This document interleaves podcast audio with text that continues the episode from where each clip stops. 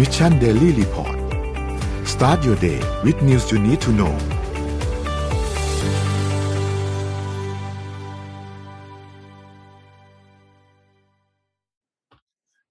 สวัสดีอีกครั้งขออภัยทุกท่านนะครับ มีปัญหาเรื่องไฟกระชากนี่ปกช่วงนี้มีช่วงนี้ไฟกระชากที่บ้านพี่นี่ก็บ่อยเหมือนกันนะแปลกมากเลยนะฮะไม่รู้เกิดอะไรขึ้นกับการไฟฟ้าเรานะฮะไม่รู้ว่าเหมือนยุโรปหรือเปล่านะคะ ขาดแคลนพลังงานแล้วก็เลยต้องตัดไฟเป็นระยะระยะ เออไม่น่าตัดแบบนี้นะน่าจะต้องแล้วบอกเหมือนก่อนเหมือนที่ญี่ปุ่นไหมอะที่รัฐบาลกำลังจะแบบว่าลิปิมิดตแอร์รีโมทรัฐบาลเป็นไม่ได้เป็นไม่ได้ อันนี้อาจจะเป็นสัญญาณก็ได้นะ ว่าทำให้เราแบบไฟไม่พอนะฮะเล่าต่อเล่าต่อนะครับอะทีนี้พูดถึง TSMC กับรัฐแอริโซนาไปแล้วเมื่อกี้ใช่ไหมฮะต่อเนื่องมีอีกข่าวหนึ่งครับ TSMC เนี่ยก็ประกาศออกมาเมื่อไม่กี่วันมาเนี้ยนะฮะว่าจะตั้งโรงงานผลิตมีแผนจะตั้งโรงงานผลิตชิป สาม nanometer แล้วมันสำคัญยังไงนะฮะเอ่อเอ็มกับอ้อมจำได้ใช่ไหมว่าไอ้ชิป เนี่ย ยิ่งเล็กยิ่งทำยากค่ะใช่ไหมฮะชิปสมมุติว่า10กว่า nanometer เนี่ยเอาไว้ใช้ในตู้เย็นนะฮะแล้วพอเล็กๆๆๆๆลงมา3 nanometer เนี่ยใช้ในพวกแบบอุปกรณ์ที่ไฮเทคมากๆนะครับ3 nanometer ตอนนี้เนี่ยนอกจาก TSMC ที่ไต้หวันแล้วเนี่ยยังไม่มีใครทำได้นะครับอืมขออภัยนอกจากไต้หวันแล้วยังไม่มีใครทำได้นะครับ อเมริกาก็ทำไม่ได้จีนก็ทำไม่ได้นะครับ ทีนี้ TSMC หลังจากพูดคุยกับสหรัฐแล้วเนี่ยก็มีแผนที่จะผลิตชิป 3 นาโนเมตรเนี่ยนะฮะที่โรงงานแห่งใหม่ที่แอริโซนานะครับอ่อซึ่งคนเปิดเผยเรื่องนี้ก็ไม่ใช่ใครก็เป็นคุณมอริสเมื่อตะกี้นี่แหละนะฮะเป็นคนเปิดเผยนะครับ หลังจากที่กลับจากกรุงเทพถึงไทเปเมื่อวันจันทร์คือเมื่อวานนี้นะฮะก็บอกว่าจะมีการผลิตชิป 3 นาโนเมตรขึ้นที่ โรงงานเดียวกับที่ผลิตชิป 5 นาโนเมตรนี่แหละที่แอริโซนานะครับซึ่งมันเป็นเรื่องที่สำคัญมากเพราะว่าการผลิตชิป 3 นาโนเมตรเนี่ยนะฮะนั่นหมายความว่าเอ่ออเมริกาเนี่ยจะสามารถมีชิปในการไปทำเครื่องบินรบอะไรอย่างเงี้ยที่ผลิต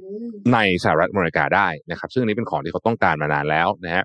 ผู้ผลิตชิปรายใหญ่ที่สุดในโลกอย่าง TSMC เนี่ยบอกว่าจะใช้เงินลงทุนอีก 12,000 ล้านเหรียญนะครับ เพื่อที่จะทำชิปขนาด 3 นาโนเมตร ให้ได้นะฮะที่โรงงานที่สหรัฐอเมริกานะครับ ซึ่งเรื่องนี้ต้องบอกว่าเป็นเรื่องที่สำคัญมาก เพราะเราเห็นแล้วว่าการขาดแคลนชิปเนี่ยทำให้เป็นเป็นภัยต่อความมั่นคงต้องใช้คำนี้เลยนะฮะเพราะว่าไม่มีชิปก็ผลิตของอะไรเยอะแยะไม่ได้เลย เพราะว่ามันอยู่ในทุกๆเรื่องจริง ๆ นะครับ เรื่องนี้รัฐบาลจีนเองก็คงจะออกมา จะออกหรือเปล่าไม่รู้ แต่คิดว่าก็เป็นข่าวที่ทำให้หวั่นใจพอสมควรนะครับ อีกเรื่องต่อไปเลยไหนๆก็อยู่ที่สหรัฐแล้วนะฮะเรื่องนี้ก็เรื่องใหญ่เหมือนกันนะฮะระหว่างที่พวกเรากำลังดูเอ่อสตรีมมิ่ง Netflix Disney กันอย่างสนุกสนานเนี่ยเราก็ไม่ค่อยรู้หรอกว่าเอ่อบริษัทอย่างดิสนีย์เนี่ยเขามีปัญหาพอสมควรในเรื่องของผลประกอบการนะฮะล่าสุดเนี่ยต้องบอกว่าเป็นเรื่องที่เซอร์ไพรส์มาก เพราะว่าบอร์ดของดิสนีย์เนี่ยทำการปลด CEO คนเก่านะฮะแล้วก็แต่งตั้งบ๊อบไอเกอร์ซึ่ง บ๊อบไอเกอร์นี่คุ้นคุ้นไหมฮะก็เป็น CEO คนเดิมนี่แหละนะครับ ที่อยู่มานานอยู่มานานมาก แล้วก็ห้าปี retire ไปเรียบร้อยแล้วนะครับ ไปแล้วน่าจะไปอยู่ตกปลาอยู่ริมทะเลแล้วล่ะตอนนี้นะฮะโดนเรียกกลับมาใหม่โดนเรียกกลับมานะฮะโดนเรียกกลับมาอายุเจ็ดสิบเอ็ดแล้วนะครับเขา retire ไปแล้วเรียบร้อยนะครับต้องโดนเรียกกลับมาเพราะว่าต้องการที่จะมา อยากให้กลับมาฟื้นนะฮะวิกฤต ของดิสนีย์นะครับจริงๆดิสนีย์เองเนี่ยก็ธุรกิจก็โอเคนะครับ แต่ว่าเอ่มตอนนี้เนี่ยมันเนื่องจากคอสสูงมากนะฮะแล้วก็อย่าง Disney Plus เองเนี่ยนะครับ subscriber เพิ่มแต่ขาดทุนนะฮะค่ะแต่ขาดทุนนะฮะอย่างนี้เป็นต้นเนี่ยนะครับ แล้วก็หุ้นปีนี้ดิสนีย์ก็ร่วงไปแล้ว 40%นะครับอืมดังนั้นเนี่ยทันทีที่บ๊อบไอเกอร์กลับมาเนี่ยนะฮะเชื่อไหมว่าแค่เปลี่ยน CEO เนี่ยนะหุ้นขึ้นไปแล้ว 7.5%นะฮะ หุ้นขึ้นไป7.5%แล้วก็นักลงทุนก็บอกว่ามั่นใจมากๆเลยว่าบ๊อบไอเกอร์จะกลับมาพลิกสถานการณ์ได้ เรื่องแบบนี้เนี่ยเป็นเรื่องที่น่าสนใจ เพราะว่า CEO หลายคนนะครับตั้งแต่ซีฟจ็อบนี่ก็เป็นตำนานเลยนะฮะถูกไล่ออกมาแล้วก็เชิญกลับมา แล้วก็สร้าง Apple กลับมายิ่งใหญ่นะครับเฮาชัวสเองก็คล้ายๆกันนะฮะก็ Starbucks นะฮะก็ลาออกไปนะครับเพราะเพราะว่าจะไปพักผ่อนนี่แหละนะครับ แล้วก็ตั้งซีอขึ้นมาเสร็จสักพักหนึ่งไม่ไหวก็ต้องกลับมาเองอีกอย่างนี้เป็นต้นนะครับ ก็น่าสนใจดีนะฮะว่าจะดิสนีย์จะเป็นยังไงต่อไปครับย้อมเชิญขอขอขยายของดิสนีย์ด้วยก็ได้พอดีเตรียมข้อมูลมานะคะจริงแล้วเนี่ยเอ่อที่เขาประกาศเขาประกาศเมื่อวานเองค่ะเมื่อวันจันทร์ที่ผ่านมาเองก็คือเมื่อวานนะคะ โดยถ้าเป็นผู้บริหารคนเดิมเนี่ย ที่เขาบริหารมาแค่สองปีอย่างเงี้ยค่ะเขาก็เขาก็ได้คือต้องบอกก่อนว่าอย่างที่พี่แท็บบอกเลยคือสตรีมมิ่งเนี่ยขาดทุนอย่างต่อเนื่อง ตั้งแต่โดยในปีนี้นะคะ ขาดทุนไปแล้วถึง หนึ่งแสนสี่หมื่นแปดพันล้านบาทค่ะ ถือเป็นการขาดทุนที่เพิ่มขึ้นถึงร้อยสามสิบเก้าเปอร์เซ็นต์นะคะ จากจากปีก่อนหน้าแล้วก็นักลงทุนอย่างที่บอกก็คือนักลงทุนก็ไม่ค่อยพอใจนะคะ แล้วก็เมื่อต้นเดือนนี้เนี่ยราคาหุ้นยังทำจุดลงไปต่ำที่สุดในรอบ 52 สัปดาห์อีกด้วยนะคะ เพราะฉะนั้นเนี่ยสิ่งที่ดิสนีย์ตอนที่เอ่อคุณบ๊อบผู้บริหารคนเก่าอยู่และที่ได้กลับมานะคะ เขาได้สร้างความเปลี่ยนแปลงอย่างมากใน 15 ปีนี้คือตั้งเอ่อตั้งแต่ปี 2005 จนถึงปี 2020 นะคะ โดยเข้าซื้อบริษัทหุ้นพิซซ่านะคะ ตามมาด้วยการซื้อมาเวล ต่อมาซื้อกิจการลูคัสฟิล์มนะคะ แล้วก็ซื้อกิจการ 20เอ่อ20 Century Fox ด้วยนะคะ ซึ่งผลลัพธ์ของดิสนีย์เนี่ยก็ได้ขยาย Market Share เนี่ยมากไปถึง 35%ในปี 2019 นะคะ แต่พอปี 2020 ได้เปลี่ยนผู้บริหาร ทำให้เรื่องราวต่างๆ เนี่ยลดลงมากนะ เพราะว่าจากการที่ผลิตภาพยนตร์ในแต่ละปีนะคะลดลงเนี่ยจากปีละ 40-50 เรื่องเนี่ยเหลือปีละแค่ประมาณ 15 เรื่องเองนะคะ แล้วก็สาเหตุที่เอ่อผู้บริหารคนปัจจุบันเนี่ยได้กลับมา เพราะว่าก่อนที่เขาจะไปอะเขาได้ผลักดันผู้บริหารคนเก่าขึ้นมาค่ะไปเนี่ยพอสองปีที่ผ่านมาบริหารแล้วหุ้นมันลงขนาดนี้นะคะเขาเลยอะงั้นฉันขอรับผิดชอบ ขอกลับมาบริหารต่อเดิม นับตั้งแต่บัดนี้เป็นต้นไปเลย ครับ เพราะฉะนั้นเอ่อตกปลากับบ้านริมทะเลสาบก็คงต้องรอไปก่อนนะฮะเขาบอกว่าอยู่สองปีค่ะ เขาบอกว่าจะประกอบอ่าอยู่กู้สถานการณ์สองปี อยู่แค่สองปีนะ เพราะว่าจริง ๆ แล้วเนี่ย ผมก็เชื่อว่าหลายคนเนี่ยก็ก็เป็นแบบนี้นะพอพอตัวเองไปแล้วมันแย่ลงอะฮะ ก็ succession plan นี่มันยากเอ่มาอกนะคะก็พี่อแบดงค์ไม่ได้หรอกเนาะที่จะที่จะต้องกลับมานะครับเพราะว่าก็เป็นความรับผิดชอบอย่างหนึ่งเหมือนที่อ้อมว่านะฮะไปดูเรื่อง เศรษฐกิจสักนิดนึงไหมฮะอ่าค่ะเร็วๆนะครับไปดูเรื่องเศรษฐกิจเร็วๆนะฮะตอนนี้เนี่ยสิ่งที่ผู้คนจับตากันมากที่สุดเลยเนี่ยนะครับ คือ yield curve นะฮะก็คือผลตอบแทนของพันธบัตรรัฐบาลสหรัฐนะฮะคือต้องอธิบายอย่างนี้ก่อนว่า โดยหลักการแล้วเนี่ยโดยปกติเนี่ยนะครับ ยิ่งพันธบัตรอายุยาวเท่าไหร่เนี่ยเอ่อตัวผลตอบแทนมันควรจะเยอะขึ้นตามถูกไหมฮะอย่างสมมติว่าเราซื้อบอลหนึ่งปี กับบอลห้าปีเนี่ยบอลห้าปีมันก็ต้องดอกเบี้ยเยอะกว่าตาม common sense ของเราถูกไหมฮะ โดยส่วนใหญ่มันก็เป็นอย่างนั้นแหละนะฮะแต่ว่าในช่วงหลังๆมานี้เนี่ย เราเริ่มเห็นสิ่งที่เรียกว่า inverted yield curve หลายครั้งครับ และครั้งนี้ดูจะเป็นครั้งที่นักลงทุนให้การออจับตามากที่สุดก็ว่าได้ เพราะว่า spread เนี่ยมันต่ำที่สุดในรอบ 40 ปีนะครับ มันแปลว่าอะไรฮะ มันแปลอย่างนี้เลยคือตอนนี้พันธบัตรรัฐบาลสหรัฐเนี่ยนะฮะสเอ่อ spread ระหว่าง 2 ปีกับ 10 ปีเนี่ยลดลงอย่างต่อเนื่อง นะครับ และติดลบไปแล้วด้วยนะฮะก็คือเป็น inverted yield curve ไปแล้วเนี่ย สิ่งที่มันอธิบายให้เราง่าย ๆ นะฮะก็คือว่าเวลานักลงทุนให้ราคาผลตอบแทนพันธบัตรสองปีมากกว่าสิบปีเนี่ย มันแปลว่าเขาเชื่อว่าอนาคตจะแย่ลงเพราะว่าอนาคตคือไกลใช่ไหมยิ่งไกลยิ่งแย่ อนาคตดอกเบี้ยน่าจะลดลงกว่านี้ เพราะว่า เพราะว่าเศรษฐกิจมันไม่ได้พุ่งปลูกปราดแล้ว อันนี้ก็คือเป็นเป็นสิ่งที่เราบอกว่าโอกาสเกิด recession ในสหรัฐเนี่ย คงจะสูงขึ้นอีกนะครับ ทีนี้พอเรามาดูทั่วโลกเนี่ยนะฮะนักลงทุนทั่วโลกเองเนี่ยก็ก็ให้ความเห็นนะครับ ตั้งแต่ CNBC ไปจนถึง Bloomberg ต่างๆเนี่ยเขาก็ไปสัมภาษณ์พวกฟัน d ม a เจอร์ละส่วนใหญ่นะครับเอ่อส่วนใหญ่นี่ก็บอกให้ความเห็นไปในแนวทางเดียวกันว่าหนึ่งนะฮะทางยุโรปเนี่ยคงจะหนี recession ไม่พ้นแน่นอน นะฮะยูโรโซนเนี่ยนะฮะ recession มาแน่ เพราะว่าดอกเบี้ยยังสูงอยู่นะครับ แล้วก็ยังไม่มี factor อะไรที่ดูเหมือนว่าจะมาช่วยเรื่อง recession ได้เลยนะครับนี้คือทางฝั่งยุโรปนะฮะทางฝั่งสหรัฐเนี่ยห้าสิบห้าสิบนะครับ แต่ถึงจะมี recession เองเนี่ยเขาเชื่อว่าสหรัฐเนี่ยจะไม่หนักจะไม่หนักเหตุผลเพราะว่าสหรัฐเนี่ยไม่ได้โดนผลกระทบจากสงครามรัสเซียยูเครนแบบตรงๆ เหมือนทางฝั่งยุโรปมันเป็นเรื่องหนึ่งนะฮะแต่ว่าเรื่องที่สองก็คือว่าสหรัฐเองเนี่ยมี factor อื่นที่ยังแข็งแรงอยู่มากนะครับเอ่อไม่ว่าจะเป็นเรื่องการจ้างงานเรื่องอะไรพวกนี้เนี่ยมันยังช่วยประคับประคองกันไปได้ แม้ว่าเฟดเองจะยังมุ่งมั่นใช้คำนี้นะฮะในการที่จะขึ้นดอกเบี้ยต่อไปเรื่อยๆนะครับ อยู่นะฮะแต่เขาก็เชื่อว่า เออมันมันมันมันมันไม่ได้มันมันยังพอมีรูมให้เล่นอยู่นะครับดังนั้นนี่ก็เป็นเรื่องของ yield curve ซึ่งตอนนี้เนี่ยถ้าถ้าไปดูข่าวในสำนักข่าวต่างประเทศเนี่ย เราจะเห็นว่าเรื่องเนี้ย ถูกพูดถึงเยอะมากกว่าเรื่อง inflation แล้ว คือคนเบื่อแล้ว inflation เคลียร์พูดแล้วนะฮะแล้วก็มาพูดเรื่องนี้แทนนะฮะว่าเอ้ยดู yield curve สิอะไรแบบนี้นะครับ ก็ต้องติดตามกันต่อไปต้องระวังให้มาก ๆ เลยสำหรับประเทศไทยเองนะครับ ตอนนี้อย่าเพิ่งดีใจไปสำหรับค่าเงินบาทที่แข็งค่าขึ้นนะครับ เพราะค่าเงินบาทที่แข็งค่าขึ้นเนี่ยเป็น external factor ซะเยอะนะฮะเป็น external factor ซะเยอะก็คือเป็นเพราะว่าค่าเงินสหรัฐอ่อนนะฮะประเทศไทยเองเนี่ยจะเงินบาทจะแข็งได้อย่างมั่นคงจริงๆเนี่ยต้องดูดุลบัญชีเดินสะพัดนะครับ ดุลบัญชีเดินสะพัดของไทยเนี่ยนะฮะไตรมาสล่าสุดยังไม่ออก แต่ว่ามันติดลบต่อเนื่องมาหกไตรมาสแล้วนะครับ แต่ไตรมาสล่าสุดเนี้ยอาจจะมีโอกาสติดลบน้อยลง หรืออาจจะพลิกกลับเป็นบวกได้หรือเปล่าไม่รู้ เพราะว่านักท่องเที่ยวเริ่มมานะครับดุลบัญชีเดินสะพัดเนี่ยก็คือเงินพูดง่ายคือเงินเงิน import export ลบกันอะเอ่อ import เราซื้อของอะไรเข้ามาก็ก็อันนั้นก็คือไปติดลบ export คือ ใครใช้เงินบาทไปก็เป็นบวกใช่ไหมเช่นนักท่องเที่ยวอย่างเงี้ยจะทำให้ดุลบัญชีเดินสะพัดเป็นบวกนะครับเพราะฉะนั้นตัวเลขนักท่องเที่ยว ในปีนี้แทบจะเรียกว่าเป็นความหวังเดียวเลยนะครับ ถ้าปลายปีเราสามารถปิดตัวเลขได้สวยๆ สักสิบกว่าล้านคนเนี่ยนะฮะโอกาสที่ปีหน้าเราจะเริ่มต้นอย่างแข็งแรงเนี่ยมี เพราะว่าโอกาสทำดุลบัญชีเดินสะพัดให้ดีเนี่ยมีแค่ไตรมาสนี้และไตรมาสหนึ่งของปีปีหน้า เพราะว่าเดือนเมษาเนี่ยส่วนใหญ่มันจะติดลบอยู่แล้ว มันเป็นช่วงที่การท่องเที่ยวเราน้อยนะฮะก็ต้องรอติดตามต่อไป ว่าจะเป็นยังไง เพราะว่าเรื่องนี้เป็นประเด็นสำคัญจริงๆ ถ้าเกิดดูบัญชีเดินพันเราขาดทุนเยอะๆนะฮะ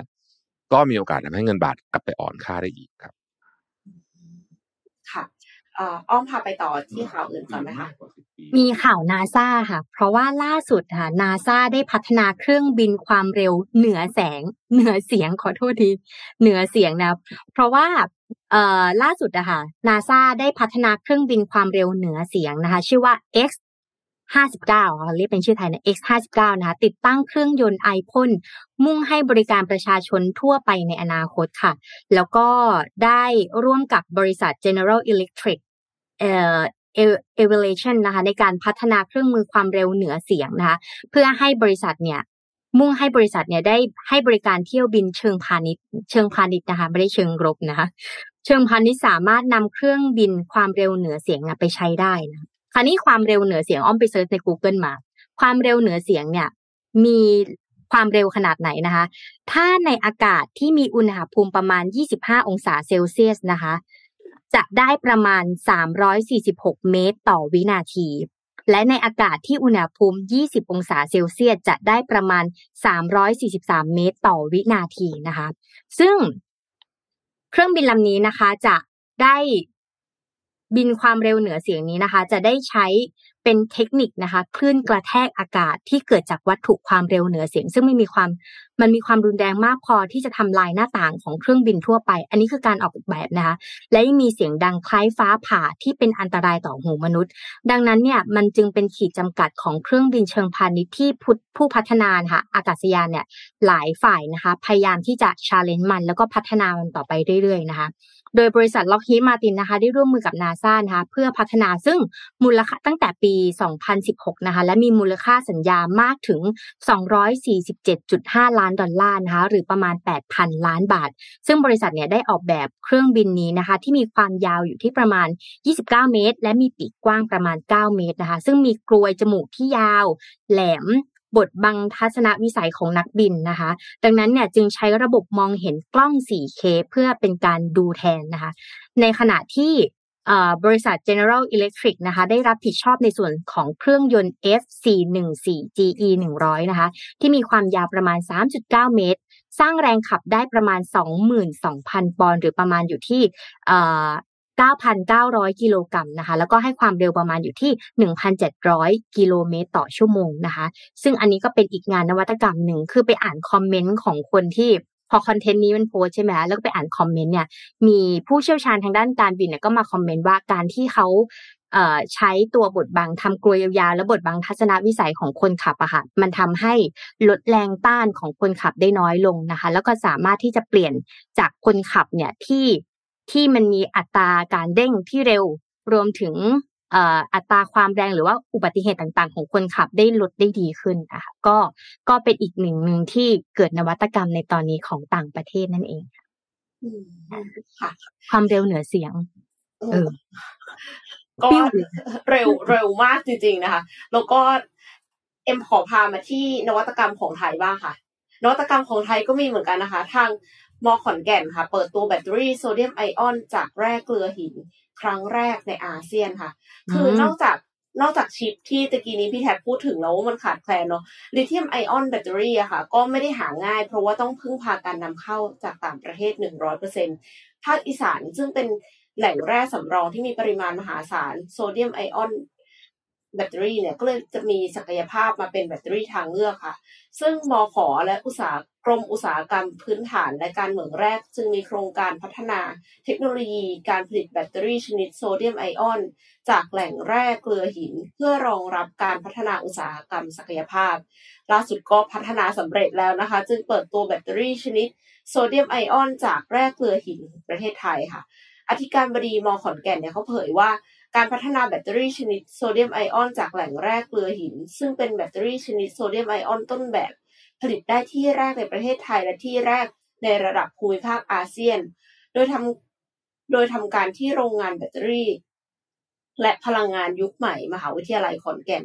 ถือเป็นนกลไกสำคัญที่จะช่วยส่งเสริมด้านการวิจัย และพัฒนาเทคโนโลยีการผลิตวัตถุดิบ ให้สามารถผลิตวัตถุดิบคุณภาพสูง รองรับอุตสาหกรรมแบตเตอรี่แห่งอนาคตค่ะ แล้วก็ทางนี้ก็ได้พัฒนาต่อยอดเทคโนโลยีการผลิตแบตเตอรี่ทางเลือกในระดับเซลล์ จากโรงงานผลิตแบตเตอรี่และพลังงานยุคใหม่ จนออกมาเป็นผลิตภัณฑ์ต้นแบบค่ะ หรือว่า prototype แล้วก็นำไปทดลองใช้งานจริง ในกลุ่มอุตสาหกรรมยานยนต์ใหม่ และระบบกักเก็บพลังงานหรือว่า energy storage system ที่จะเป็นแบตเตอรี่สำหรับจักรยานไฟฟ้า แบตเตอรี่สำรองสำหรับระบบโซลาร์เซลล์และไฟส่องสว่าง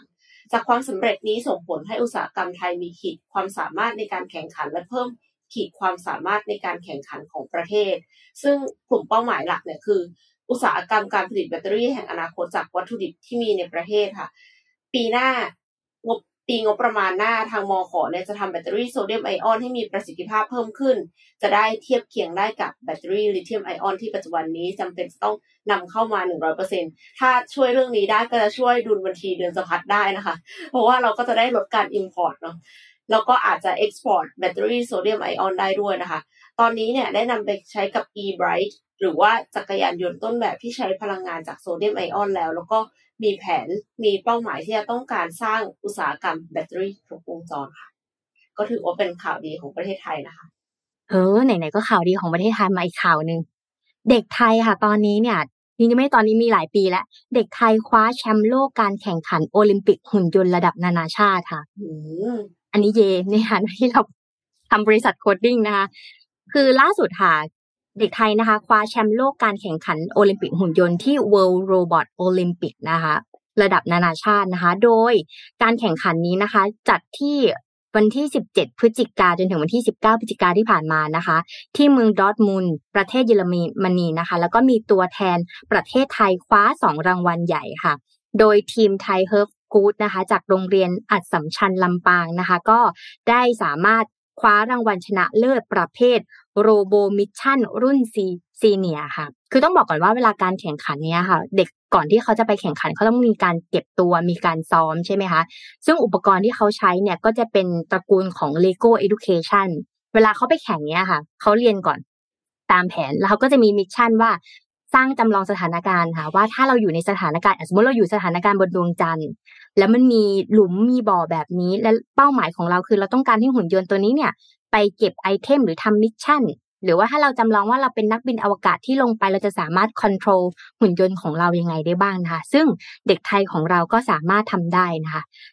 และอันดับหนึ่งด้วยนะคะ จะเห็นได้ว่าเด็กไทยเนี้ยสามารถคว้ารางวัลอันดับหนึ่งและอันดับสามนะคะของการแข่งขันสามประเภท รวมทั้งสิ้นทั้งหมด 11 ทีมนะคะ จากการแข่งขันโอลิมปิกหุ่นยนต์เป็นการแข่งขันการออกแบบ ไม่ใช่แค่การออกแบบและสร้าง mission เลยนะ น้องๆ กลุ่มนี้จะต้องเขียนโปรแกรมเองด้วยค่ะ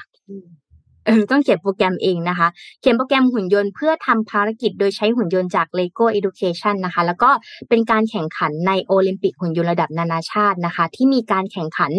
รวมถึง 365 ทีม และจาก 73 ประเทศทั่วโลกนะคะ ก็ขอแสดงความยินดีกับน้องทุกๆทท่านนะคะ ที่ไปแข่งมาคือต้องบอกก่อนว่า เมืองไทยตอนนี้เนี่ยอุตสาหกรรม coding กับหุ่นยนต์เริ่มมีผลมากๆนะแต่ว่าไม่ได้มีผลใน กลุ่มโตๆนะ แต่มีผลสำหรับเด็ก เพราะว่าเด็กเนี่ยเขามีเขาเห็น inspire ค่ะแล้วเขาก็อยากทำ mission ไปต่อได้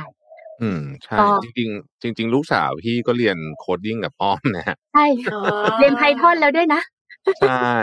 ยิมก็ดิบนี่แหละเลยก็เป็นทักษะสำคัญจริง ๆ คิดว่าภาษาการการเขียน coding นี่น่าจะสำคัญในอนาคต เหมือนกับที่เราสำเหมือนภาษาอังกฤษสำคัญในยุคเราอะผมว่านะ เป็นแบบคือนั้นอย่างอย่างของอันนี้เห็นด้วยค่ะ แล้วก็อย่างของอ้อมล่าสุดเมื่อวันเสาร์อาทิตย์ที่ผ่านมาไปเจอพี่ๆที่เขาเป็นฝ่ายของ marketing แล้วเขาเนี่ยต้องเปลี่ยนสายงานมาฝั่งของ Data อะไรอย่างเงี้ยค่ะ คือพอเราเป็นฝั่ง marketing เราใช้ emotional เยอะใช่ไหมคะ เขียนคอนเทนต์สร้าง story ใช่ไหมคะ แต่พอเราจะเปลี่ยนงานมาทาง coding หรือ data science เนี้ยค่ะ มันต้องมีลอจิกอะไรบางอย่าง ถ้าคือจะเริ่มเรียนตั้งแต่สุศูนย์เลยนะคะ มันต้องมีลอจิกอะไรบางอย่าง ซึ่งถ้าเรียนตอนอายุเยอะอะค่ะ มันช้ามาก แต่ไม่เหมือนเด็กค่ะ เด็กพอ critical thinking อ่าวิธีคิดอย่างเป็นระบบการแก้ปัญหา ถ้ามันทำตั้งแต่เด็กอะค่ะ มันจะมันจะไปต่อได้ง่ายใช่อืมภาษานี่เรียนตั้งแต่เด็กง่ายกว่าเยอะเลยเนาะง่ายกว่าใช่ง่ายกว่ามาเรียนตอนโตๆเยอะมากๆเลยอะคือให้มาเรียนภาษาจีนตอนนี้นี่คือแบบ suffer มากสำหรับผู้ใหญ่นะแต่เด็กเขาเรียนแป๊บเดียวเขารู้เรื่องเลยนะอืมเช่นเดียวกันกับอย่างธรรมชาติอื่นเหมือนกันเออธรรมชาติธรรมชาติ เด็กเนี่ยเรียนอะไรแล้ว แล้วถ้าเขาสนุกนี่มันจะไปง่ายมากนะครับ พูดถึงเด็กพูดถึง coding อะไรพวกนี้เนี่ย อยากจะเล่าให้เอ็มกับอ้อมฟังว่าวันก่อนเนี่ยวันก่อนเนี่ย พี่ไปฟังเอ่อไปฟังเทสอันหนึ่งมาแล้วรู้สึกแบบ รู้สึกว่าต้องมาเล่าต่อ เพราะว่าเป็นอันที่ฟังแล้วรู้สึกมีค่ามากนะฮะคือปกติพี่ก็ฟังอยู่แล้วบางอื่นมาอะมาส่วนใหญ่มันก็ฟังก็โอเค ได้ inspire นู่นนี่นิดหน่อยแต่ว่าไออันที่ฟังแล้วรู้สึกว่าเฮ้ยต้องมาเล่าต่อเนี่ยมีน้อยมาก อันนี้เป็นหนึ่งในนั้นนะฮะวันก่อนไปฟังคนพูดเนี่ยเป็น คุณหมอด้านสมองเนี่ย ชื่อ Daniel Amen แล้วก็คลินิกที่คุณหมอทำคำว่าคลินิกที่อเมริกาเนี่ยมันไม่ใช่คลินิกแบบเล็ก ๆ นะ ปกติคือคลินิกนี่บางทีอาจจะไซส์เท่าโรงพยาบาลก็ได้นะฮะเพราะว่าอย่าง Mayo Clinic อย่างเงี้ยเป็นต้นนะนี่ดังระดับโลกเลยเนี่ยนะฮะก็เป็นคลินิกเหมือนกันคุณหมอคนนี้เป็นคุณหมอที่มีข้อมูลหรือว่าคลินิกของคุณหมอเนี่ยมีข้อมูลด้านการสแกนสมองเนี่ยมากที่สุดในโลก นะฮะเขาบอกว่าแบบนี้ สิ่งเวลาเราพูดถึงสมองเนี่ยเราคิดถึงอะไรอืมเราคิดถึงการคิดคำนวณอะไรพวกนี้ใช่ไหมฮะแต่จริง ๆ แล้วเนี่ยเขาบอกว่าคุณภาพของสมองเราเนี่ย ส่งผลต่อไม่ใช่แค่เรื่องความคิด ไม่ใช่แค่เรื่องการกระทำแต่ส่งผลต่อความรู้สึก ความสุข และความแข็งแรงด้วยนะนะฮะรวมไปถึงความมั่งคั่งด้วย ความพูมั่ดงง่าคั่ยงๆคืด้วยอเหรอคะความมั่งคั่งด้วย เพราะมันต่อกันหมดนะฮะใครที่มีสมองที่สมบูรณ์มากกว่า จะมีความสุขมากกว่า แข็งแรงกว่าสุขภาพดีกว่าผอมกว่า และมั่งคั่งมากกว่า ถ้าสมองคุณสุขภาพไม่ดีนะครับ ไม่ว่าจะเกิดจากสาเหตุอะไรก็ตามเนี่ยนะฮะคุณจะมีโอกาสเศร้ากว่าป่วยกว่า ฉลาดน้อยกว่า ยากจนกว่า และรับมือกับการเปลี่ยนแปลงได้น้อยกว่าด้วย คือเวลามีอะไรเปลี่ยนแปลงขึ้นคุณจะรับมือกับการเปลี่ยนแปลงได้น้อยกว่า เพราะฉะนั้น เราเลยจะเล่าให้ฟังวันนี้ว่า ทำยังไงสมองคุณถึงจะดี แล้วผมคิดว่าอันนี้เนี่ยเป็นของที่สำคัญมากต้องทำไปตลอดชีวิตนะครับอันดับแรกเข้าใจก่อนว่าสมองเราเป็นอวัยวะที่ซับซ้อนมากนะฮะเรามีเซลล์สมองเนี่ยหนึ่งแสนล้านเซลล์อย่าจำผิดนะฮะอย่าจำผิดหนึ่งแสนล้านเซลล์นะครับ โดยประมาณนะครับ ไม่ใช่แปดหมื่น100,000ล้านนะฮะนะคะหนึ่งแสนล้านนะครับหนึ่งแสนล้านบวกลบนะฮะที่สำคัญกว่านั้นปกติเซลล์อันอื่นเนี่ยมันจะต่อกันแบบหนึ่งต่อหนึ่ง แต่สมองเนี่ยมันมีแต่ละเซลล์เนี่ยนะมันเชื่อมต่อกันได้ถึงหนึ่งหมื่นจุดเลยทีเดียวนะครับ ความเร็วในสมองที่ข้อมูลวิ่งอยู่เนี่ยประมาณ 268 ไมล์ต่อชั่วโมงเร็วมากประมาณ 500 400 กว่ากิโลเมตรต่อชั่วโมงเนี่ยนะฮะแต่ว่าเวลาเราเมานะ ความเร็วนี้จะลดลงเยอะมากเลยนะฮะสมองเนี่ยมีน้ำหนักเทียบกับน้ำหนักของร่างกายเนี่ยประมาณแค่สองเปอร์เซ็นตนะครับแต่ว่าใช้พลังงาน 20-30%เลยทีเดียว อืมนะฮะทีนี้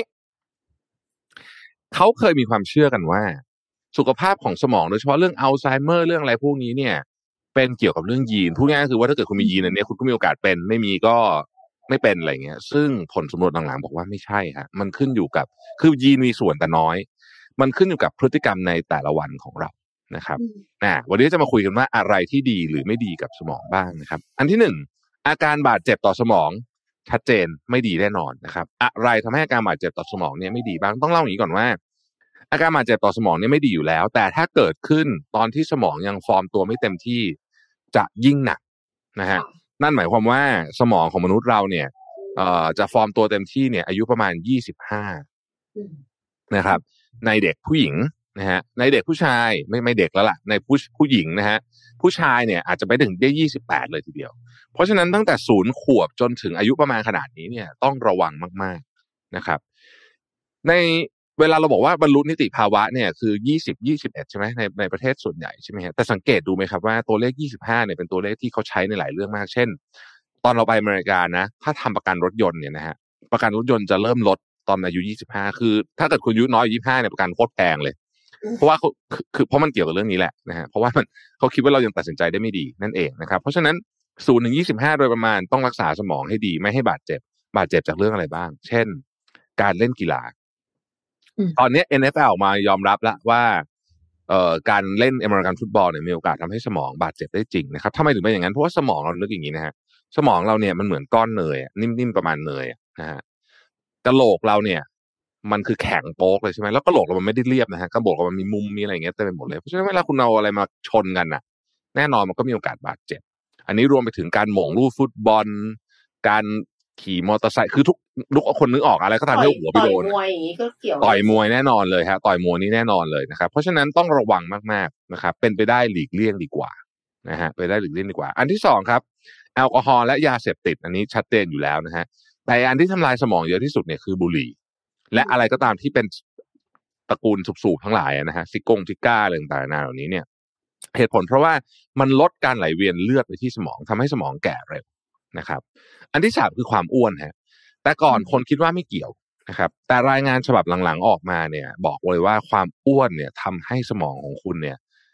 เล็กลงในไซส์เลยนะฮะคือสมองหดหลดงเลยนะฮะเหรอคะอืมหดลงนะครับ ความอ้วนไม่คือคือไม่ได้เทียบกับน้ำหนักตัวนะหดลงในขนาดจริง ๆ เลยนะฮะเพราะฉะนั้นอย่าปล่อยให้ตัวเองอ้วนโดยเด็ดขาดต้องลดน้ำหนักอย่างจริงจังถ้าเกิดคุณไม่คิดว่ามันเพื่อเรื่องอื่นเนี่ยเพื่อสมองของคุณก็ได้นะครับ อันที่สี่คือความดันโลหิต แน่นอนความดันโลหิตยิ่งยิ่งเพิ่มเนี่ย มันมันก็ทำให้การไหลเวียนไป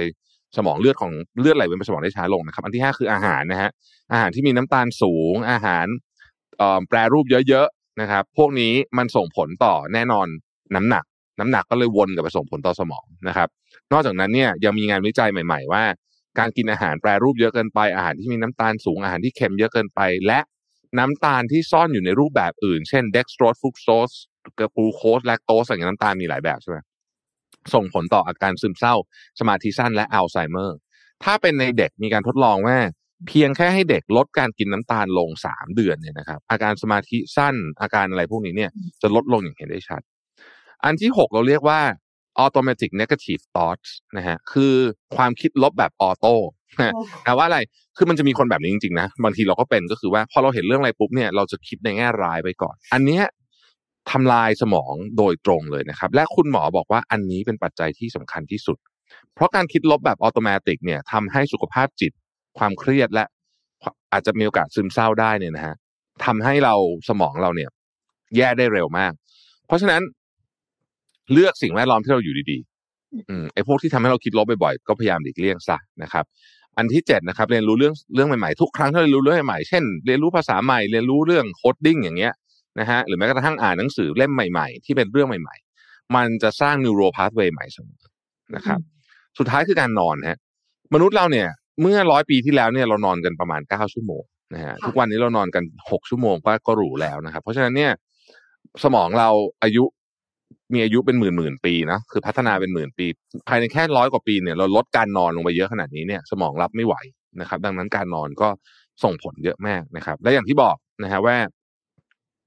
สมองไม่ได้ส่งผลแค่ความฉลาด แต่มันส่งผลต่อความสุขของคุณ ส่งผลต่อความร่ำรวยของคุณ ส่งผลต่อทุกอย่างเลยนะฮะ สุขภาพที่ดีของคุณด้วย เพราะฉะนั้นหาเวลามาดูแลสมองกันให้ดีๆนะครับแปดข้อนี้เป็นอันที่พิสูจน์มาแล้วว่าสำคัญจริง ๆ ครับนะเชิญอันนี้ยอดค่ะว่าเสริมเสริมจากพี่แท็บนิดนึงก็คืออย่างอย่างอ้อมแบบไปล่าสุดไปเรียนพวกสมาธิกับสมอง มีผลมากแหละเพราะว่าถ้าเรามีโดยเฉพาะเรื่องของอารมณ์ค่ะ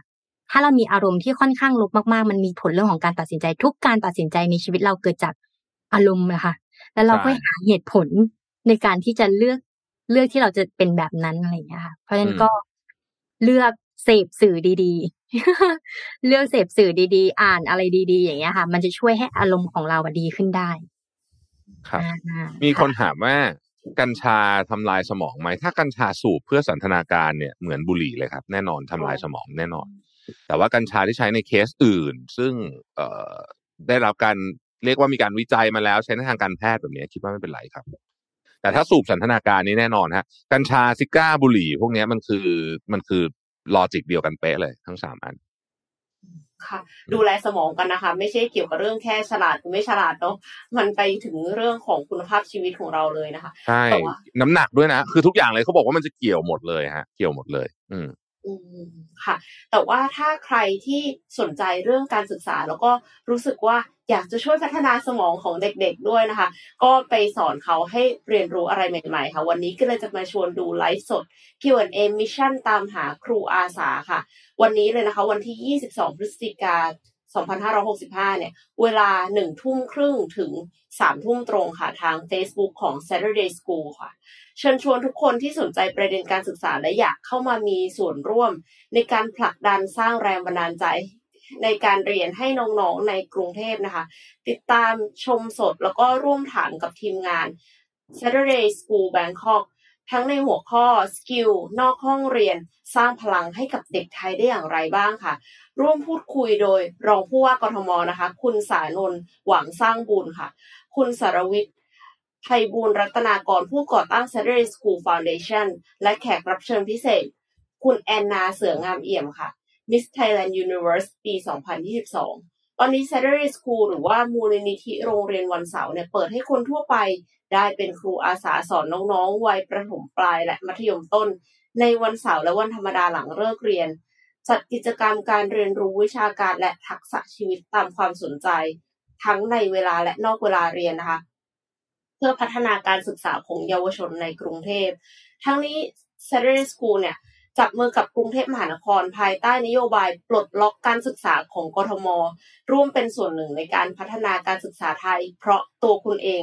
ก็สามารถเริ่มต้นสร้างความเปลี่ยนแปลงใหม่ในกทมได้แล้วค่ะ เพียงคุณเป็นผู้มีใจรักในการสอน โดยไม่จำเป็นจะต้องมีประสบการณ์การสอนมาก่อนเลยนะคะ เพียงแค่พร้อมเรียนรู้ก็สามารถสมัครได้ค่ะ เพราะว่าเราจะจับทีมครูอาสาร่วมกับทีมงานหลักเทรนนิ่งทักษะอย่างเข้มข้นแล้วก็ช่วยเหลือครูอาสาไปตลอดเส้นทาง รับสมัครคุณครูอาสาสำหรับห้องเรียนรอบ มกราคมปี 2566 แล้วนะคะ สามารถดูรายละเอียดเพิ่มเติมได้ที่ Facebook ของ Saturday School จะมีรายละเอียดว่ารับสมัครมาสอนวิชาอะไรวันเวลาไหนบ้างนะคะ ใครที่อยากพัฒนาทักษะใหม่ ๆ ให้ตัวเอง ในขณะที่ช่วยเหลือน้องๆด้วยเนี่ย ก็สามารถสมัครไปได้นะคะ ที่ Saturday School ค่ะเราต้องไปสมัครแล้วแหละ เดี๋ยวก่อนอันอันนี้อาจจะไม่ใช่ทักษะใหม่ของอ้อมนะคะอ๋อไม่ใช่ไปนั่งเรียนก็ได้ อ่าโอเค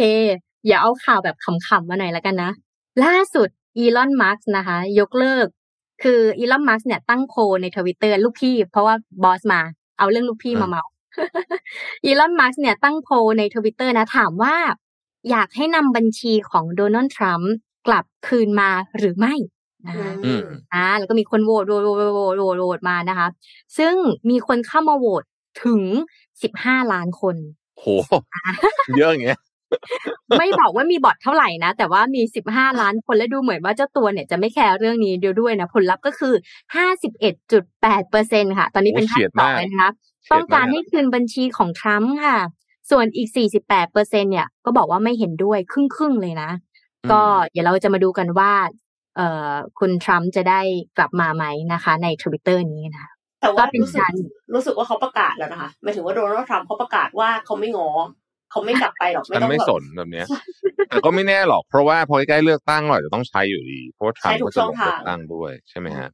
เป็นอืมการ MVP research เลยตรงๆ ถามออเดียนแบบออนไลน์เลย ลูกพี่จริงๆจริง ๆ ก็น่าสนใจนะ เพราะการทำโพลในอดีตเนี่ยมันใช้เงินเยอะมากเลยนะฮะอืมแต่ว่าพอเป็นตอนนี้เนี่ยก็แค่ตั้งเนี่ยใน Twitter ก็ทำโพลได้แล้วนะฮะ โดยเฉพาะถ้าเกิดเป็นคนดังตั้งเนาะก็จะง่ายไปอีก เพราะว่าคนก็จะเข้ามา engage เยอะมาก ใช้เวลาแบบนาทีเดียว ใช่ ง่ายมากเลย สมัยก่อนนี่โอ้ยต้องไปทำอะไรวุ่นวายนะฮะ เรื่องใหญ่ใช่ไหมเดี๋ยวนี้นี่คือง่าย ๆเลย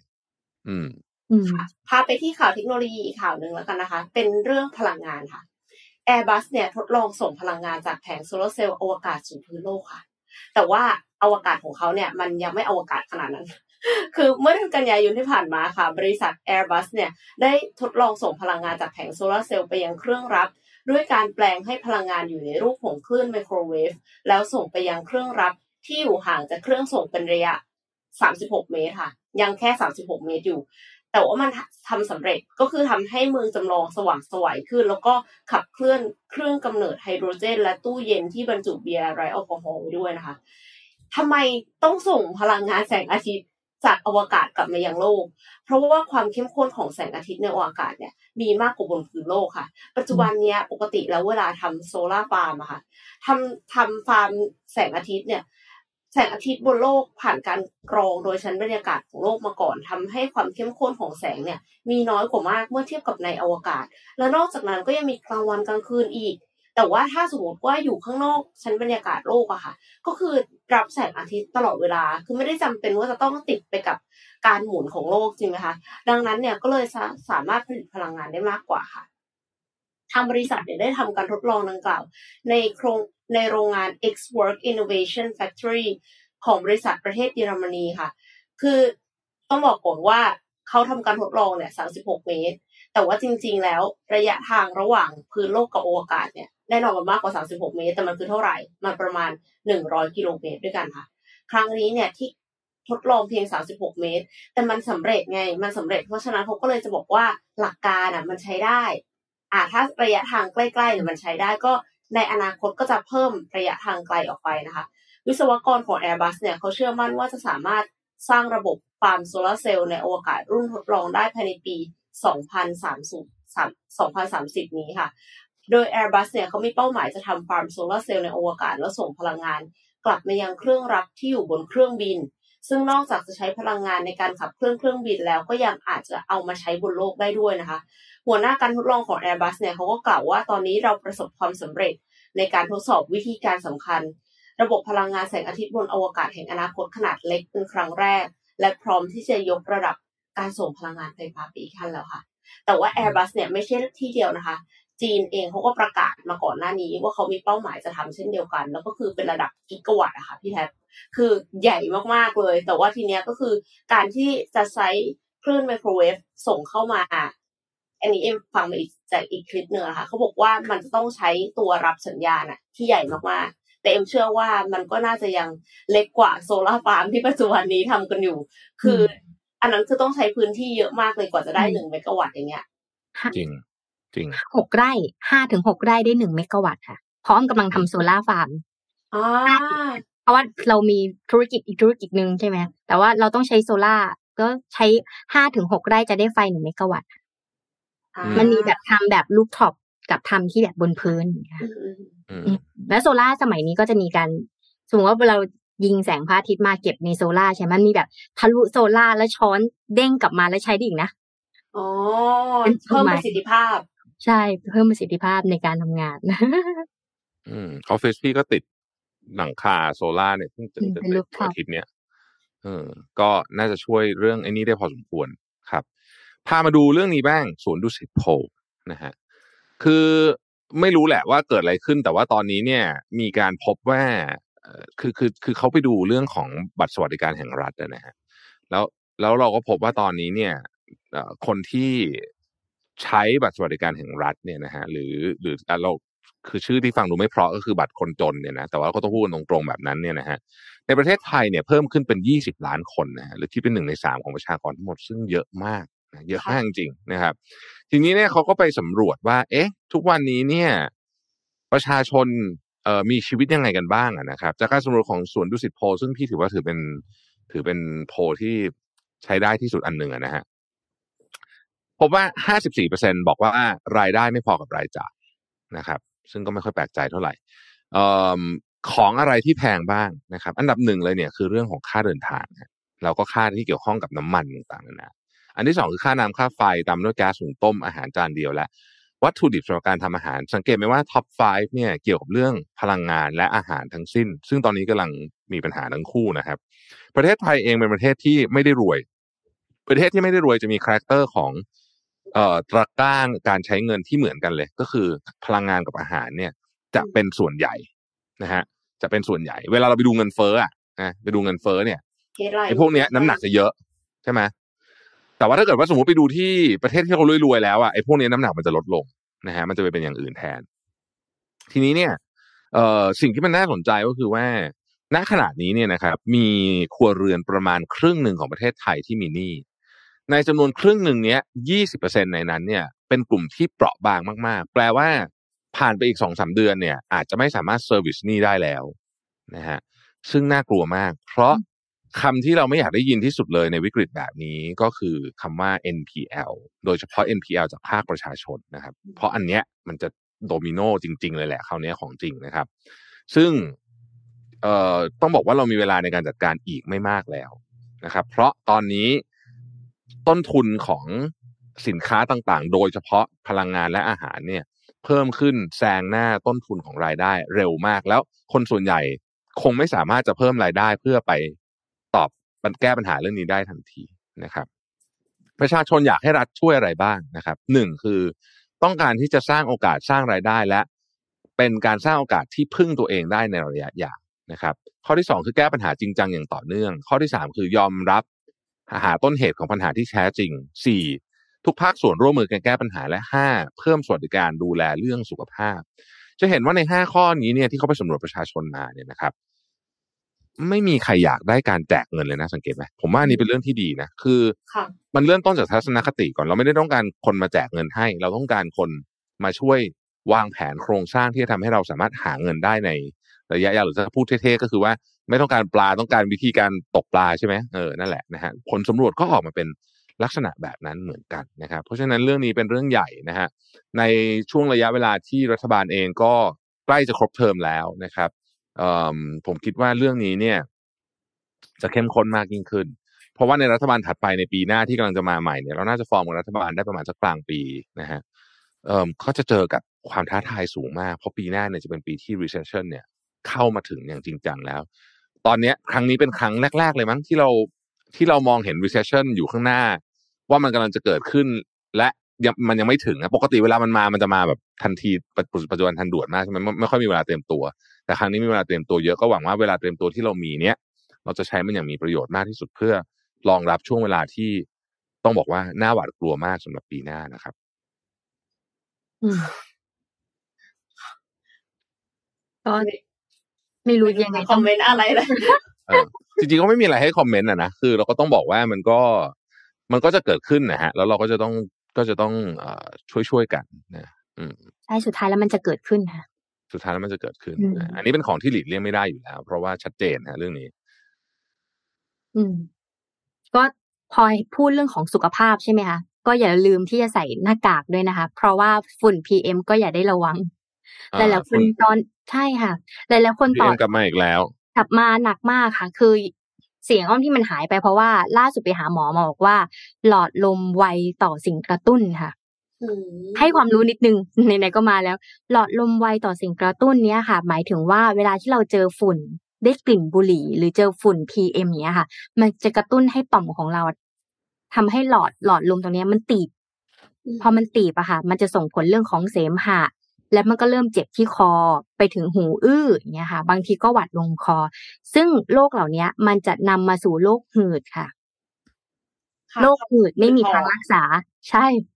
โรคหืดยังไม่มีทางรักษานะโควิด หรือว่าไข้หวัดใหญ่ยังเป็นโรคที่กินยาแล้วหายใช่ไหมคะพักผ่อนอย่างเพียงพอ แต่พอโรคหืดอะค่ะ มันยังไม่มีทางรักษาค่ะสิ่งที่ต้องทำคือ ต้องใช้ยาขยายหลอดลมค่ะอืม หรือยาแก้อักเสบในการขยายให้คอที่มันไม่ตีบมากขยายเป็นปกติเพราะฉะนั้นแล้วอืมสิ่งที่ป้องอย่าให้มันเกิดแบบนี้ สิ่งที่ป้องกันได้ดีที่สุดคือ ใส่หน้ากากที่ป้องกันฝุ่น PM 2.5 ด้วย อืมอ่าครับเพราะว่าฝุ่นแรงมากๆนะคะใช่ครับ ตอนนี้เนี่ยพออ้อมพูดปุ๊บ พี่ก็กด Air Visual Check เออว่ะตอนนี้ร้อยสี่สิบนะฮะตรงบ้านพี่ ไม่รู้เลยเนี่ยว่ามันขนาดนี้ นึกว่าแบบชิวๆนะฮะร้อยสี่สิบอ่าฝุ่น PM ก็ ก็กลับมาอีกแล้วนะครับ ทุกท่านนะฮะ Air Visual ย้ายมาหน้าแรกได้แล้วนะครับ หลังจากที่ไปอยู่ข้างหลังมานานนะฮะเชื่อว่าหลายคนเอาไปไกลๆแล้วตอนเนี้ยแต่เอากลับมาหน้าแรกได้แล้วจะได้กดดูบ่อยๆจนนะคคุรับณหมอต้องแนะนำว่าให้พกคือคุณหมอบอกว่า ไอตัวที่มันเป็น Air Tag ติดคออย่างเงี้ยค่ะ ยังไม่ได้อืมช่วย ไม่ได้ช่วยอ้าวแต่ว่า พื้นที่ที่ปิดแบบเนี้ยค่ะ พื้นที่ที่ปิดอะสามารถใช้อันนั้นได้ เพราะมันสูด หายใจแล้วก็เข้าจมูกพอดี แต่ถ้าเกิดเราใส่ที่คอค่ะ ที่มันเป็นคล้องคอนะที่เขามีขายนะแต่เราไปเดินสถานที่โล่งๆข้างนอกไม่ช่วยค่ะ หน้ากากยังดีที่สุดเนี้ยค่ะ แล้วก็เอ่อเครื่องฟอกอากาศที่มันเป็นอันเล็กๆอย่างเงี้ยค่ะ ในรถอย่างเงี้ย หรือในออฟฟิศของเราอะ ช่วยได้เยอะเลย อืมอืมช่วยเยอะเลยเนี่ยก็ก็ระวังกันด้วยอะยุคยุคนี้กลับมาอีกแล้วนะฮะก็จริงๆต้องบอกว่าเออลืมเล่าให้ฟังว่าไอ้ฝุ่น PM 2.5 เนี่ย ก็ทำลายสมองมากเลยนะครับ เช่นกันอ๋อไม่ใช่แค่ระบบทางเดินหายใจนะเออเหมือนบุหรี่แหละเหมือนบุหรี่เลยอะ อืม คือจริง ๆ เคยได้ยินใช่ไหมว่าฝุ่น PM 2.5ในสูตร ทั้งวันระดับสูงๆไม่ต้องเอาไม่ต้องเอาแบบม่วงๆนะฮะเอาแค่ส้มๆเนี่ยนะฮะก็เท่ากับสูบบุหรี่วันละเป็นซองเลยนะอืม ใช่ ค่ะ ก็ต้องระวังตัวกันด้วยนะคะ แล้วก็ระวังโควิดด้วย เพราะว่าอ่าโควิดแรงระลอกช่วงนี้ใหม่นี่คือแบบว่ามากันเยอะมากนะคะมากันใครๆเยอะมากันเยอะติดโดยที่ไม่รู้ตัวแล้วหลายคนก็ติดรอบสองแล้วด้วย แล้วคือฝั่งญี่ปุ่นเนี่ยก็มีระลอกใหม่นะคะ ติดกันแบบวันละหลายหมื่นคนอีกแล้วอะ มีเจนใหม่ที่มันเก่งขึ้นด้วยนะ มีผสมชื่อตัวแรกตัวหลังเป็นตัวใหม่ด้วยนะค่ะ เออเอ็มขอพาไปข่าวสั้นๆอีกข่าวหนึ่งค่ะ เป็นข่าวเกี่ยวกับเกี่ยวกับเทคโนโลยี แต่ว่าเป็นเทคโนโลยีที่ใกล้ตัวมากๆเลยค่ะ คือ Google Map ค่ะ Google Map เนี่ยเขาเปิดฟีเจอร์ใหม่ ซึ่งฟีเจอร์นี้เนี่ยมันทำให้ inclusive มากขึ้นสำหรับคนที่ใช้วีลแชร์ค่ะ คือสถานที่ที่ใช้งานวีลแชร์ได้เนี่ยสำหรับผู้ใช้งาน ทั่วไปที่มีสมาชิกในครอบครัวหรือว่าคนที่ไปด้วยกันเนี่ย ที่เขาต้องใช้วีลแชร์บางทีก็เดินทางลำบากเพราะว่าไม่รู้ว่าสถานที่ที่เราเลือกจะไปเนี่ย มันเหมาะกับวีลแชร์หรือเปล่ามันมี access ของวีลแชร์ไหมนะคะ Google ก็เลยได้เพิ่มข้อมูลของสถานที่ต่างๆ เข้ามาให้เห็นว่าสถานที่นั้นมีทางลาดสำหรับรถเข็นวีลแชร์ด้วยหรือไม่ ถ้ามีก็คือจะโชว์สัญลักษณ์วีลแชร์กำกับไว้ค่ะ โดยที่ฟีเจอร์อันเนี้ยเปิดงาน เปิดให้ใช้งานทั่วโลกแล้วรวมถึงประเทศไทยด้วย วิธีการเปิดเข้าใช้งานก็เข้าไปที่ Google Map กดที่หน้าโปรไฟล์ตัวเอง แล้วก็การตั้งค่า จากนั้นกดที่การตั้งค่าช่วยเหลือพิเศษค่ะ แล้วก็กดไปที่สถานที่ที่มีฟีเจอร์การช่วยเหลือพิเศษ เท่านี้เองเวลาที่เรา search เนี่ยเราก็จะได้รู้ว่าที่เนี้ยพาวีลแชร์เข้าไปได้หรือไม่ คือเอ็มเชื่อว่ามันเกี่ยวข้องกับคนจำนวนมากเนาะ มันไม่ใช่เฉพาะสำหรับคนพิการอย่างเดียว แต่ว่าผู้สูงอายุปัจจุบันเนี่ยค่ะ ก็อาจจะมีหลายครอบครัวที่ที่พ่อแม่เดินไม่สะดวกก็ต้องใช้วีลแชร์เนาะและอีกอย่างหนึ่งค่ะ คือเรื่องของการค้นหาสถานีชาร์จรถไฟฟ้าหรือว่า EV นั่นเอง โดยที่แยกตามหัวปลั๊กได้ด้วย แยกตามกำลังไฟให้ด้วยนะคะ ฟีเจอร์นี้เนี่ยสามารถตั้ง fil ตั้งฟิลเตอร์ในประเภทปลั๊กที่ใช้ได้ รวมถึงบอกความแรงของระบบชาร์จด้วย อันนี้ก็สามารถเข้าไป เปิดใช้งานกันได้แล้ว ในประเทศไทยด้วย ถ้าใครที่ใช้รถยนต์ไฟฟ้าไออย่างอ้อมอย่างเงี้ย น่าจะได้ประโยชน์เยอะค่ะ อืมครัคุบณมากที่มี พูดถึงรถยนต์ไฟฟ้าอ้าวข่าวนี้ก็เป็นข่าวที่เล็ก ๆ นะครับ แต่ว่าน่าสนใจทีเดียวก็คือบริษัทเทสลาประเทศไทยเนี่ยเมื่อสองวันก่อนมีรายงานว่าเพิ่มทุนจดทะเบียนขึ้นมาอีกสองร้อยกว่าล้านนะฮะอืมซึ่งก็แปลค่อนข้างชัดเจนแล้วว่า เอ่อจะมีการเปิดตัว Official เร็ววันนี้นะครับ เออผมได้ข่าวจากข่าวลือแล้วกันใช้คำนี้ อย่าเอาอะไรมากกับผมนะ ผมพูดว่าข่าวลือนะได้ข่าวมาว่าราคาเนี่ยจะถูกลงจากจากที่เขาขายขายกันอยู่ตอนนี้ ซึ่งนำเข้าโดย Gray Market เนี่ยประมาณรุ่นละหนึ่งล้านบาทนะฮะซึ่งถือว่าเยอะทีเดียวแล้วก็โรงร้านใช่จะลดลงมาลดลงมาประมาณหนึ่งล้านบาทนะครับ ซึ่งก็คงจะทำให้เอ่อเทสลาเนี่ยเข้ามาอยู่ในเรดาร์ของหลาย ๆ คนนะครับถ้าเกิดลดลงมาหนึ่งล้านบาทจริงเนี่ยแปลว่าโมเดลสามรุ่นเบส คือรุ่นที่ถูกที่สุดเนี่ยนะฮะ จะอยู่ประมาณล้านปลายๆนะครับ ถ้าไม่ถึงสองล้านปุ๊บเนี่ยผมเชื่อว่าคู่แข่งอื่นเนี่ยต้องปาดเหงื่อแล้วล่ะตอนนี้ เพราะว่าเพราะว่าเทสลาเนี่ยก็แน่นอนฮะมีการสร้างเอ่อใช้คำว่าอะไรเดียสร้างสร้างชื่อเสียงมานานเนาะชื่อเสียงมานานนะครับ แต่ว่าตอนนี้ลูกพี่ก็ดูจะมีความเพี้ยนๆนิดหน่อยนะ ถ้าพูดถึงปิดท้ายแล้วกันนะฮะแปดแปดโมงเพื่อนเดี๋ยวเดี๋ยวจะต้องไปรีบไปประชุม ล่าสุดที่ออกมาทวีตเรื่องของพนักงานทวิตเตอร์ว่าใครไม่ ใครไม่อยากอยู่ก็ออกไปซะอะไรอย่างเงี้ยใช่ไหมอืมใช่จะค่ะทำงานแบบ24ชั่วโมง7 e 11ใช่ไหมก็ปรากฏว่าคนออกเยอะใช่เยอะไปหน่อยนะฮะ ตอนนี้ลูกพี่เลยเริ่มถอยๆแล้วบอกว่าเออเออทำงานที่บ้านบ้างก็ได้อะไรอย่างเงี้ยนะฮะซึ่งจริง ๆ แล้วเราแม้ว่าผมจะชอบอีลอนมัสมากเนี่ย แต่กรณีเนี้ยผมไม่ค่อยเห็นด้วยเท่าไหร่เพราะว่าการสร้างวัฒนธรรมในการทำงานหนักมากเกินไปมันมันมันมันมันส่งต่อไปถึงบริษัทอื่นด้วยนะมันไม่ใช่แค่ที่ Twitter หรอกเอ่อ ไม่ดีต่อสุขภาพจิตของพนักงานครับ มันมีการพิสูจน์มาแล้วว่ามนุษย์เราเนี่ยทำงานได้ประมาณสักห้าสิบชั่วโมงต่อสัปดาห์ก็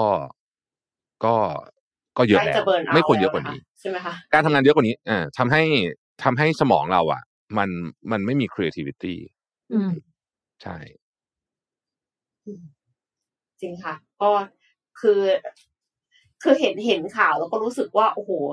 hardcore มากแต่จริง ๆ มันก็มีอีกกระแสหนึ่งค่ะพี่แท็บบอกว่า re-engineer บริษัทเนี่ย มันต้องขนาดนี้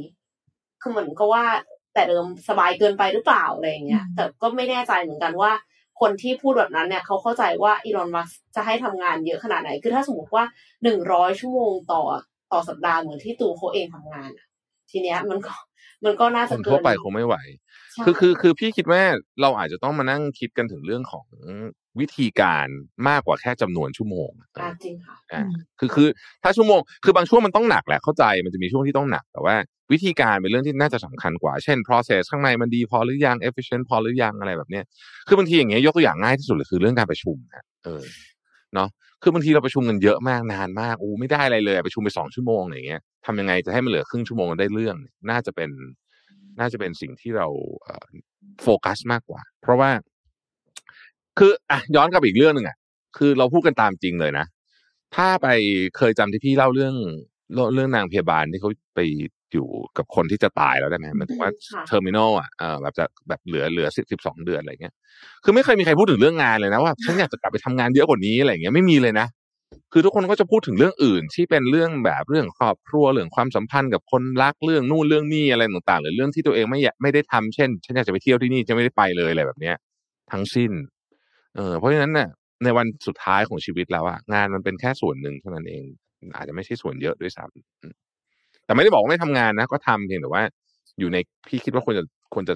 เหมาะสมแล้วกันเหมาะสมใช้คำนี้นะฮะค่ะ แล้วก็การการพัฒนา skill ใหม่ๆเนี่ยมันก็ช่วยในการทำให้สมองเราดีขึ้นได้นะคะ เพราะฉะนั้นก็คือถ้าหยุดทำงานมันก็อาจจะไม่ได้พัฒนา skill ใหม่ๆขนาดนั้นก็ได้ ถูกต้องถูกต้องเราไม่เอาเดี๋ยวทำงานหวันนี้นึ่งแม่ช่วงเดือนเราไม่ทำงานหนึ่งเดือนก็ username password ก็ลืมไปหมดแล้วค่ะ ใช่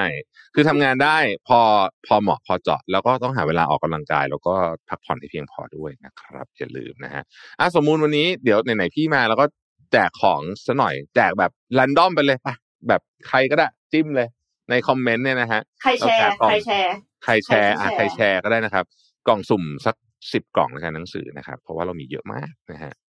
อ่านะครับ ก็วันนี้อาจจะต้องขออนุญาตไปแล้วนะครับ เพราะว่าเดี๋ยวจะมีประชุมต่อนะฮะ ส่วนวันนี้ขอบคุณ SCB นะครับ ผู้สนับสนุนใจดีของเรานะครับ อยู่กับเรามาตลอดเลยนะฮะแล้วก็ขอบคุณผู้ฟังทุกท่านนะครับ ที่อยู่กับ Mission Daily Report ในทุกเช้านะครับ ขอบคุณอ้อมขอบคุณเอ็มด้วยนะครับ เราสัญญาว่าจะหาข่าวดีๆ และสาระดีๆ มาเสิร์ฟทุกคนในทุกๆเช้านะครับแล้วพบกันใหม่พรุ่งนี้เช้านะครับ สวัสดีครับ สวัสดีค่ะ สวัสดีครับ Mission Daily Report start your day with news you need to know